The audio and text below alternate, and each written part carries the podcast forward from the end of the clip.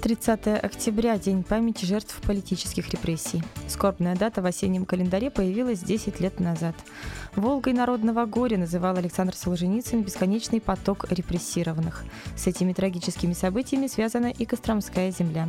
Исправительно-трудовые лагеря, в которых в 30-40-е годы содержались в том числе и политзаключенные, находились в Нейском и Буйском районе. Но самым масштабным явлением и по площади, и по продолжительности во времени был, конечно, Унжлак. Анастасия Гловацких продолжит тему.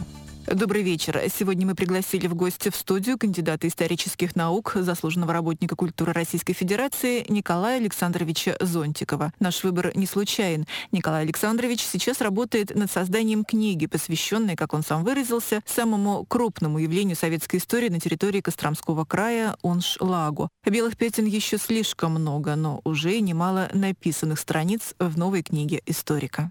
Приказ о создании Унжлага был подписан наркомом внутренних дел СССР, генеральным комиссаром госбезопасности Генрихом Егодой 27 марта 1935 года. И первоначально он назывался Ветлаг, Ветлужский исправительно-трудовой лагерь, рассказывает Николай Александрович Зонтиков. В 1937 году Ветлаг приписали к Темниковскому исправительно-трудовому лагерю в Мордовии. Но в 1938 году его самостоятельность была восстановлена. Вот приказ о его реорганизации подписал 5 февраля 1938 года новый нарком внутренних дел СССР и новый генеральный комиссар госбезопасности и новый главный палач Советского Союза Николай Иванович Ежов. Он ЖЛАК возник, как почти все первые лагеря, на базе Ветлужского-Унжинского леспромхоза, то есть организации сугубо мирной и хозяйственной. И весь период своей истории лагерь находился на стыке двух современных областей, бывших губерний Костромской и Нижегородской. Это наиболее глухие, лесистые места, главной задачей которых была заготовка древесины. Территориально Унжлак охватывал примерно около 10 современных районов Нижегородской и Костромской областей. А вот такой вот огромный по территории и по количеству заключенных лагерь, там я знаю, что в годы войны до 30 тысяч, по-моему, да, находилось заключенных. Почему это было не опасно вот так вот в центре Советского Союза тогда власти сосредотачивали, не боялись, там недалеко, у себя под боком. Или он для кого вообще был этот лагерь вот изначально? Для преступников? Вот нам сейчас говорят, что там больше находились политзаключенные и священники. Не надо думать, что основные лагеря ГУЛАГа были вот на севере, на Урале, в Сибири, на Дальнем Востоке. Там были главные, конечно, очаги. Вот, но в средней полосе был целый ряд достаточно крупных лагерей. Вот у наших соседей в Ярославской области был очень крупный лагерь Волголак. Там огромное количество уроженцев Костромской области, всевозможнейших видов и сортов э, находилось все это время. Их основной задачей Волголага было строительство вот этих гидроузлов в Рыбинске, Шексненского узла, Угличского. Их задача была создание Рыбинского водохранилища или Рыбинского моря. Раз. Значит, на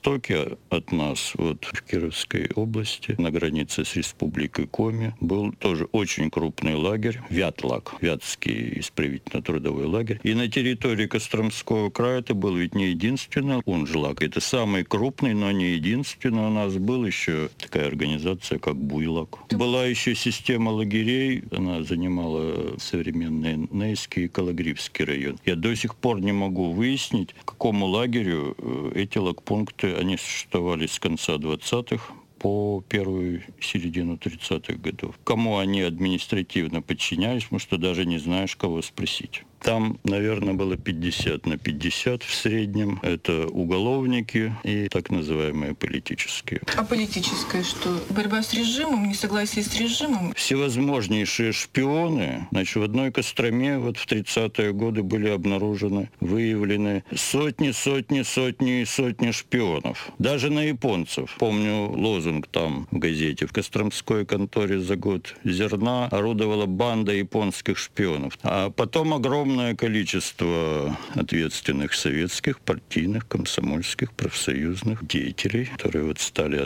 одним из главных объектов большого террора 37-38 годов. Большое количество военных, иностранных коммунистических деятелей. Было некоторое количество немецких военнопленных, но немцев было не очень много. Вот больше было румын, финнов. И более того, вот в июне 42 года в Онжлаге была проведена такая вот показательная акция, первая интернациональная конференция военнопленных, в которой участвовало около тысячи, ну, если их можно так назвать, делегатов, специально привезенных из ряда лагерей в Онжлак. Там были вот представители вот всех вот этих наций, которые воевали против Советского Союза. Там они приняли, в чем я не сомневаюсь, абсолютно искренне обращение к воинам, так сказать, противоположной стороны с призывом выступать за дело мира. В начале 40-х в лагере находилось порядка 30 лагпунктов, в каждом до тысячи человек заключенных. Все лагпункты соединялись с узкоколейкой, ее общая протяженность была только по Макарьевскому району более 150 километров. В первые дни войны сюда в огромном количестве шли эшелоны с московскими заключенными. Много находилось видных общественных и политических деятелей. Особенно много в Оншлаге было священнослужителей, около двух тысяч. Видимо, был смысл такой, что вот поближе переведем к Москве, Москве, а там как вот политическая кривая вывезет. Или сразу, может быть, всех выпустим, или сразу, может быть, всех расстреляем. Мне удалось набрать уже около 10 представителей духовенства, которые вот новомученики, официально причисленные к лику святых. В Унжлаге, ну вот когда он еще был под именем Ветлак, сидел вот такой известный старообрядческий деятель, уроженец нашего края, епископ Петроградский Тверской Геронтий Лакомкин. Он вот своих не опубликованных воспоминаниях пишет, он был старостой барака. В его бараке сидели только религиозные деятели. И он там пишет, там были епископы, протеереи, католические ксензы, протестантские пасторы, вот адвентисты, яговисты, то есть кого-кого только не было. И вот староста барака, старообрядческий архиерей.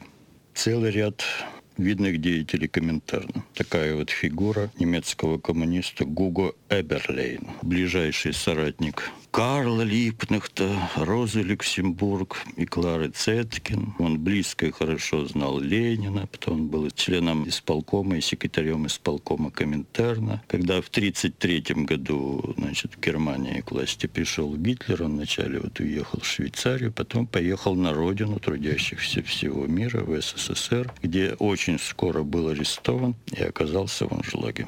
В отдельные годы численность заключенных Уншлага доходила до 28 тысяч человек, а вот к 1943 году, по официальным данным, в нем оставалось всего около 12 тысяч. Часть из них были мобилизованы на фронт, однако большинство умерло от голода. Потому что с первых дней войны лаговские власти стали закручивать гайки, все так резко урезали на всякий случай. И вот началась жуткая смертность. Там вот по официальным данным в 41-42 в ГУЛАГе умерло от голода голода, порядка полутора миллионов, только от голода.